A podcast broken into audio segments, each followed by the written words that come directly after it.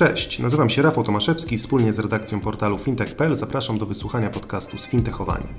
Jako pasjonaci branży fintech zapraszamy do studia ludzi kluczowych dla rozwoju tego sektora.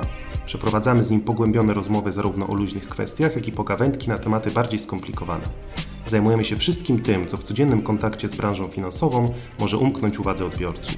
Codzienne newsy związane z fintechami, bankami czy innowacjami technologicznymi przeczytacie na fintech.pl oraz na naszej facebookowej grupie Sfintechowani. Dzień dobry Państwu, Rafał Tomaszewski, zastępca redaktora naczelnego fintech.pl. Zapraszam na kolejny podcast z serii Sfintechowani. Dzisiaj naszym gościem jest Martyna Malinowska, współzałożycielka fintechu Gadzi Gesa. Dzień dobry. E, dzień dobry Rafał, dziękuję za zaproszenie na rozmowę. Gadzi Gesa to fintech działający w Indonezji, który niedawno pozyskał 2,5 miliona dolarów dofinansowania od amerykańskich, singapurskich i indonezyjskich inwestorów. I na początek zapytam Cię mm, w ramach wprowadzenia, jak w ogóle znalazłaś się w Indonezji, jakie jest Twoje doświadczenie w branży fintech? E, więc przygodę w Azji zaczęłam tak naprawdę zaraz po studiach, czyli prawie 10 lat temu. E, w 2012 roku przyleciałam do Singapuru e, na praktykę w banku UBS w bankowości inwestycyjnej. I w branży bankowości inwestycyjnej spędziłam 4 lata, Pracowałam w bankach takich jak UBS, jak i również później dołączyłam do banku e, JP Morgan.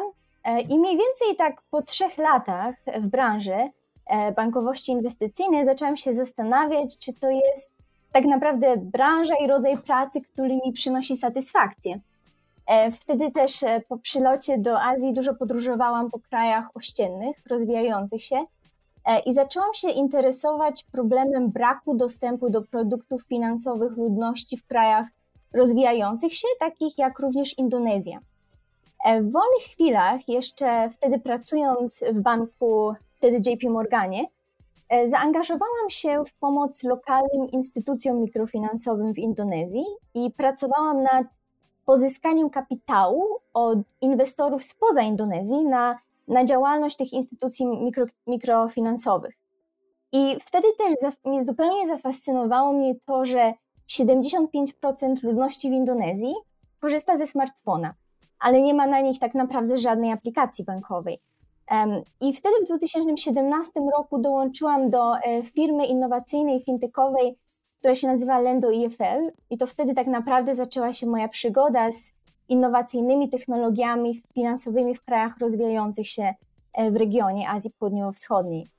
E, wtedy też przez około 4 lata zajmowałam się wyceną ryzyka finansowego konsumentów e, dość niestandardowo, bo na podstawie danych alternatywnych, takich jak dane z mediów społecznościowych, czyli, czyli Facebook, Twitter, czy dane z telefonu, zwykle to był Android, czy telefonii komórkowych, jak i również e, testów psychometrycznych. E, pracowałam z lokalnymi bankami w Indonezji nad programami, które ułatwiały dostęp do pożyczek osobom bez historii kredytowej na podstawie danych wygenerowanych przez, przez te alternatywne źródła. I wtedy też po, po intensywnych podróżach przez 4 lata z Lendo IFL po regionie E, dostałam ofertę i zdecydowałam się dołączyć do Standard Chartered Ventures jako dyrektor produktu e, w Singapurze. I to był też początek pandemii, e, bez podróży, gdzie miałam więcej czasu na to, żeby się zastanowić nad tym, czy, czy bym chciała się zajmować na dłuższą metę, czy to, co tak naprawdę mnie interesuje i przynosi satysfakcję. Wtedy też byłam tak naprawdę świeżo po ślubie i chyba pierwszy raz spędziłam tyle czasu e, w jednym miejscu i pod jednym dachem z moim świeżo upieczonym mężem, e, co okazało się niezwykle kreatywne, bo wtedy też e, powstał pomysł na platformę Gadzigesa i firmę, którą teraz prowadzimy razem z małżonkiem. No właśnie, więc może powiesz kilka słów o tym, czym się zajmujecie, jakie dokładnie usługi oferuje Gadzigesa. To jeszcze może przedtem powiem trochę więcej na temat samego pomysłu, bo tak naprawdę pomysł nie, nie powstał e, z dnia na dzień. E, podczas wieloletniej pracy z osobami żyjącymi za mniej niż 100 dolarów miesięcznie, zwłaszcza podczas mojej kariery w Lendo IFL w krajach Azji Południowo-Wschodniej, zdałam sobie sprawę, że jednym z głównych powodów, dla których osoby zmuszone są korzystać z nieformalnych i drogich kredytów, są nagłe, nieplanowane wydatki No i oczywiście brak oszczędności i jakichkolwiek ubezpieczeń na ich pokrycie. E, widziałam na własne oczy, jak e, ludzie dostawali nieformalne kredyty za 1% dziennie, czy nawet czasem 2, albo e, osoby pożyczały rano, a musiały oddać pieniądze wieczorem za 1,5%, bo nagle ktoś z rodziny niestety potrzebował pójść do lekarza lub zakupić lekarstwo. Innym razem te same osoby zmuszone były pożyczać więcej niż potrzebują, bo krótkoterminowe kredyty były zbyt drogie. I pracownicy zazwyczaj oferują różnego rodzaju benefity pracownicze, na przykład ubezpieczenie, które pomaga w nagłych e, przypadkach pokryć wydatki, zwłaszcza medyczne, ale tylko pracownikom umysłowym. Pracownicy fizyczni w fabrykach odzieżowych czy innych branżach nie mają do nich tak naprawdę dostępu. Czasem nawet to jest niestety bardzo smutne. Taki pracownik e, w fabryce odzieżowej e, dostaje dopiero wypłatę po dwóch pierwszych miesiącach pracy, zamiast standardowo po miesiącu, jak dołączy do firmy. Mm, nie znaczy to jednak, że pracodawcy zupełnie się nie interesują dobrym stanem finansowym pracowników. Głównym powodem jest e, brak odpowiednich benefitów dla grupy pracowników fizycznych.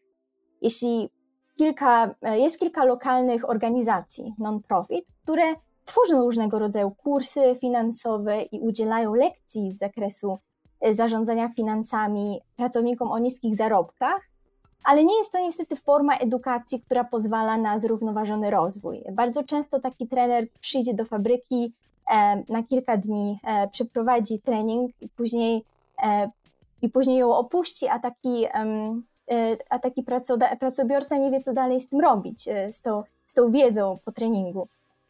I tak naprawdę problem zarządzania finansami i drogich kredytów jest szeroki e, i nikt jeszcze nie zdołał go rozwiązać, zwłaszcza wśród osób nieuprzywilejowanych finansowo. E, stąd też e, pomysł na produkty Gadzigesa. A, a czemu taka nazwa Gadzigesa?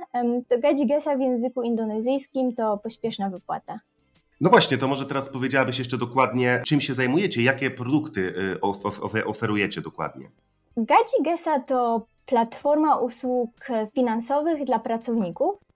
Początkowo, jak zaczęliśmy, skupiliśmy się na pracownikach fizycznych, ale szybko zdaliśmy sobie sprawę z tego, że produkt e, świetnie sprawdza się również w firmach zatrudniających pracowników umysłowych. Nasz model opiera się na współpracy z pracodawcami, którzy oferują naszą platformę swoim pracownikom celu poprawy ich sytuacji finansowej, no i ostatecznie również ich efektywności w pracy, jak i również retencji. Jednym z produktów na naszej platformie jest dostęp do wypłaty w momencie, kiedy on, osoba na nią zarobi. Czyli pracownik na regularnej miesięcznej wypłacie, który pracuje powiedzmy przez tydzień, ma dostęp do wypłaty w wysokości jednego tygodnia zarobków, kiedy tylko chce tak naprawdę, za naciśnięciem przycisku na aplikacji. Zaś pracownik, który jest na stawce godzinowej, po każdej godzinie pracy ma dostęp do zarobku w wysokości liczby przepracowanych godzin, również zaledwie z naciśnięciem przycisku aplikacji, a, pieniądze znajdą się na koncie bankowej tej osoby w ciągu e, kilku minut. Oferujemy również szereg funkcji e, z zakresu zarządzania finansami, e, jak i również edukacji finansowej czy mikroubezpieczeń. E, na chwilę obecną pracujemy z ponad 40 e, pracodawcami z różnych branż, takich jak branża odzieżowa, gdzie pracujemy z lokalnymi fabrykami odzieży, restauracje, logistyka, hotelarstwo, jak i również inne startupy i firmy innowacyjnych technologii. Tak na wstępie wspomniałem, że ostatnio otrzymaliście dofinansowanie w kwocie 2,5 miliona dolarów. I na co przeznaczycie te środki? Jak dalej ch chcielibyście rozwijać swoje usługi? E, dofinansowanie zdecydowanie przeznaczymy na rozbudowę zespołu w stolicy, w stolicy w Dżakarcie, jak i również poza Dżakartą, e, w lokalizacjach bardziej przemysłowych. To są miejsca na głównej wyspie Jawie, jak i również na wyspie Sumatra czy też Bali. Jak, jak już oczywiście sektor bankowy, sektor hotelarski wyrwie się ze spirali pandemii. Oprócz tego chcemy je przeznaczyć na dalszy rozwój produktu, zwłaszcza funkcji, które pozwolą na lepszą integrację z systemami pracowniczymi, takimi jak oprogramowanie do płac czy śledzenie obecności pracownika w pracy. Rynek tego typu systemów jest niestety dość rozdrobniony w Indonezji i wymaga rozbudowanego zespołu informatyków. Wiele firm też takich systemów zupełnie nie ma, zwłaszcza mniejsze fabryki poza, poza stolicą, co powoduje, że my musimy się tak naprawdę również martwić i zająć usprawnieniem procesu przekazu danych. Oprócz tego również oczywiście chcemy kontynuować wprowadzanie nowych usług z zakresu zarządzania finansami, e, edukacji finansowej i ogólnie dalszej pracy nad poprawą bytową osób o niskich zarobkach. Zatrzymajmy się teraz na chwilę przy samym rynku fintech w Indonezji i zapytam Cię na początek, jak byś mogła scharakteryzować tę branżę, właśnie, właśnie sektor fintech w Indonezji, czym on się charakteryzuje? Więc Indonezja jest e, trzecim krajem na świecie pod względem liczby ludności bez dostępu do bankowych produktów finansowych. Aż 90 milionów ludzi nie ma konta bankowego e, i dla porównania aktualnie w Indonezji mieszka około 180 milionów osób e, powyżej 18 roku życia. W ciągu ostatnich kilku lat startupy fintechowe zauważyły potencjał w rozwoju produktów bardziej przyjaznych ludności żyjącej poza aglomeracjami miejskimi. E, przypomnę, że Indonezja jest archipelagiem z, e, z około 6, 6 tysiącami zasiedlonych wysp. Jak i również te finteki zainteresowały się ludnością o ograniczonej edukacji finansowej. Indonezja to kraj z sześcioma startupami, mm, tak zwanymi jednorożcami, czyli tymi o wycenie powyżej miliarda dolarów. E, każda z firm oferuje w jakimś zakresie oferty finansowe, takie jak płatności elektroniczne, pożyczki, kup teraz, zapłać później. Zwłaszcza płatności elektroniczne są szeroko rozpowszechnione i zdecydowanie bardziej popularne niż nawet płatności kartą. E, Indonezja to trochę takie pole bitwy między, między e, gigantami płatności elektronicznych. A jeśli chodzi o taki przekrój ekosystemu, to najbardziej popularne są, start, są startupy fintechowe w Indonezji, te, które zajmują się pożyczkami, czyli 50% ekosystemu około to tak naprawdę platformy online oferujące pożyczki dla osób indywidualnych i przedsiębiorstw. Niestety większość wciąż nie jest w stanie wycenić ryzyka kredytowego osobom bez historii kredytowej, lub e, osobom zatrudnionym w nieformalnym czasie pracy i ostatecznie zaoferować im atrakcyjnych e, cen pożyczek i szybko te pożyczki wypłacić. 23% e, ekosystemu to platformy płatności elektronicznych, a reszta to platformy oferujące różnego rodzaju usługi związane z kryptowalutą, insurtechem czy zarządzaniem finansami. E, ciekawym zresztą zagadnieniem jest InsurTech, który zaczął się dość prężnie rozwijać przez ostatnie dwa lata, e, oferując coraz bardziej rozbudowaną ofertę mikroubezpieczeń. Ogólnie przejrzyste regulacje finansowe i zainteresowanie inwestorów na całym świecie rynkiem indonezyjskim spowodowało dość dynamiczny rozwój ekosystemu fintechu, który w zasadzie na chwilę obecną jest jednym z najbardziej konkurencyjnych na świecie. Czyli można tutaj postawić tezę, że sektor bankowy w Indonezji nie jest zbyt dobrze rozwinięty, tak? I to jest jakby, to daje to duże pole do rozwoju dla, dla fintechów. E, więc sektor bankowy w Indonezji jest zdecydowanie lepiej rozwinięty, jeśli chodzi o innowacje dla osób nieuprzywilejowanych finansowo niż w innych krajach Azji Południowo-Wschodniej. To może e, e, podzielę się dość ciekawą informacją. W 2011 roku Indonezja rozpoczęła projekt stworzenia bazy danych cyfrowej tożsamości. Na dzień dzisiejszy e, zaledwie 20 milionów ludzi na 260 milionów obywateli e, nie ma jeszcze cyfrowej tożsamości, co wiem, że, że wydaje się dużo, ale e, jest to dość sporym osiągnięciem na, na skalę kraju rozwijającego się, takiego jak Indonezja. I zdecydowanie ułatwiło to udzielanie usług finansowych w różny kreatywny sposób przez banki. E, niestety w zasadzie podstawowa forma e, podpisu, bo podpis elektroniczny jeszcze się nie przyjął w Indonezji. To chyba jest dość niewygodne i w tym momencie jest jedną z większych barier tak naprawdę w ułatwieniu dostępu do usług finansowych. Jednym z przykładów rozwiązań w Indonezji dzięki tej cyfrowej tożsamości jest koncepcja bezgałęziowych banków prowadzona przez bank BRI. Bank BRI to po polsku Bank Ludności Indonezyjskiej. Działa to, te, te bezgałęziowe banki działają w taki sposób, że poza głównymi aglomeracjami miejskimi oferują usługi finansowe, takie jak pożyczki czy otwarcie konta bankowego przez agentów e, bez konieczności wizyty w oddziale e, banku, a weryfikacja tożsamości odbywa się przez przynośne urządzenia, które pobierają odciski palców.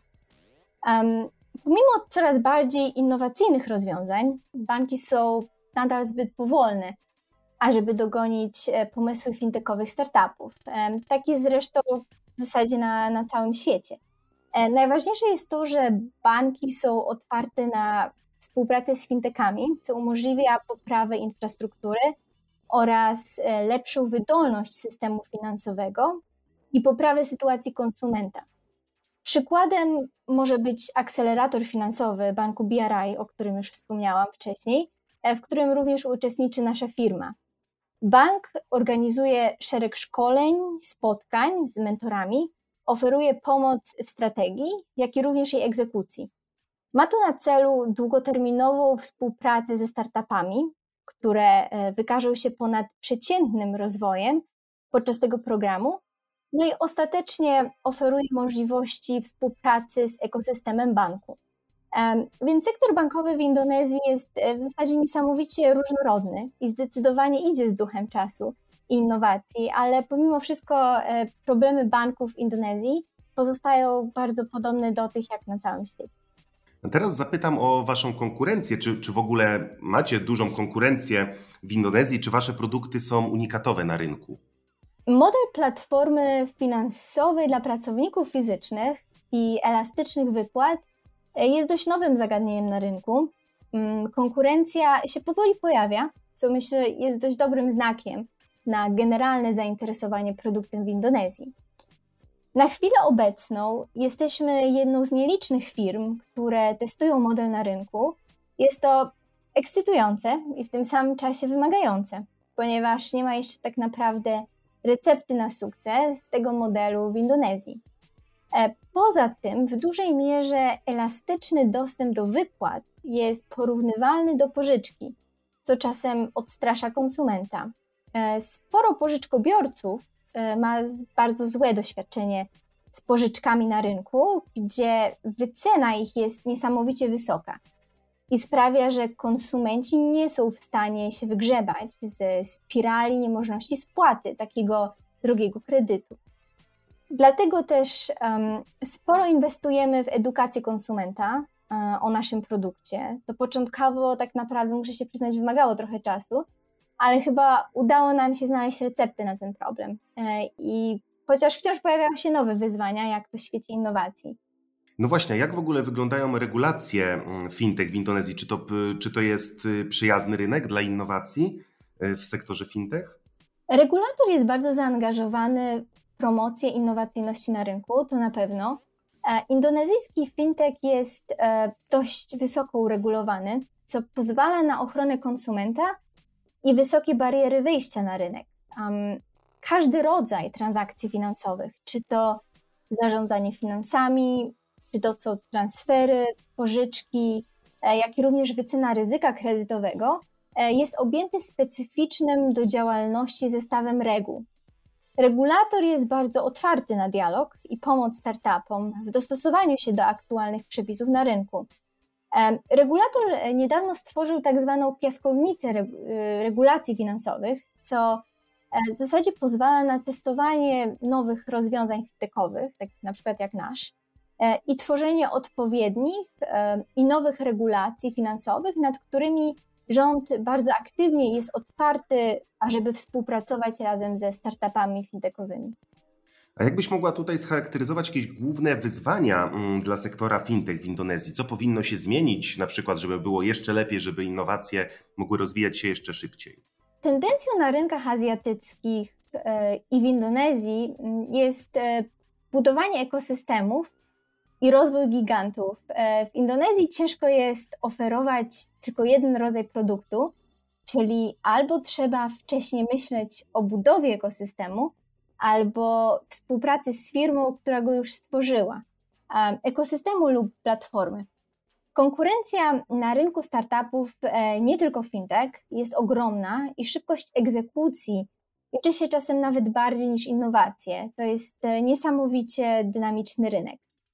E, bariery na wejścia na rynek fintech są dość duże, co z jednej strony pomaga w ochronie konsumenta, sprawia, że produkty na rynku są w stanie obronić się przed konkurencją, ale jednocześnie nie zwalnia to w żaden sposób e, rozwoju i konkurencji dzięki otwartości regulatora na współpracę e, z nowymi firmami na rynku. Zdecydowanym wyzwaniem, wydaje mi się, na, na rynku fintech są zmieniające się regulacje w sektorze. E, dlatego też bardzo ważnym jest budowa zespołu, który śledzi krok po kroku zmiany na rynku i współpracuje z Urzędem Regulacji Finansowej co na pewno nie jest łatwe, bo jest to pracochłonne i kapitałochłonne, zwłaszcza dla młodych firm na rynku, tak, takich jak nasza. Jasne. I zmierzając już do końca naszej rozmowy, zapytam Cię o dalsze plany rozwoju Gadzigesa. Co chcecie osiągnąć w ciągu najbliższych miesięcy? Może planujecie ekspansję na inne rynki, czy to jeszcze za wcześnie? Indonezja to ogromny rynek z 260 milionami mieszkańców E, z czego 148 milionów osób jest formalnie zatrudnionych w prywatnych lub państwowych przedsiębiorstwach, czyli jest naszymi potencjalnymi użytkownikami. Rynek rozwija się prężnie i przyciąga coraz więcej inwestorów z roku na rok. Pomimo tego około 50 milionów ludzi w Indonezji wciąż żyje za mniej niż 2 dolary dziennie. E, I jest to rynek specyficzny który wymaga pełnego zaangażowania, jeśli chodzi o strategię. E, tak naprawdę wiele firm, e, również znanych na całym świecie, próbowało działalność Indonezji pogodzić z działalnością na innych rynkach, ale niestety przegrało konkurencję z lokalnymi firmami. Na chwilę obecną chcemy się zdecydowanie skupić na Indonezji, gdzie baza konsumentów i możliwości promowania odpowiedzialnych usług finansowych są niesamowicie szerokie. Póki co nasz cały zespół jest w Indonezji i będziemy kontynuować jego dalszy rozwój e, w kraju. Naszym głównym celem jest nawiązanie współpracy z jak największą liczbą pracodawców na rynku indonezyjskim na chwilę obecną, e, jak i również e, praca z większymi konglomeratami, które zatrudniają dziesiątki, setki tysięcy pracowników. E, jest, zajmuje to trochę czasu um, i mam nadzieję, że, e, że, że uda nam się osiągnąć nasz cel w ciągu następnych kilku miesięcy. Na pewno co jakiś czas pojawia się trochę pokusa, spoglądając na inne równie prężnie rozwijające się rynki, ale staramy się skupić na egzekucji naszej dotychczasowej strategii e, w ciągu następnych kilku miesięcy, ale czas pokaże kiedy albo czy w ogóle powinniśmy wejść na nowe rynki w regionie. I myślę, że tutaj możemy postawić kropkę. Gościem podcastu fintech.pl była Martyna Malinowska, współzałożycielka fintechu Gadzigesa. Dziękuję za rozmowę. Dziękuję bardzo. Ja nazywam się Rafał Tomaszewski i zapraszam na kolejną audycję już wkrótce.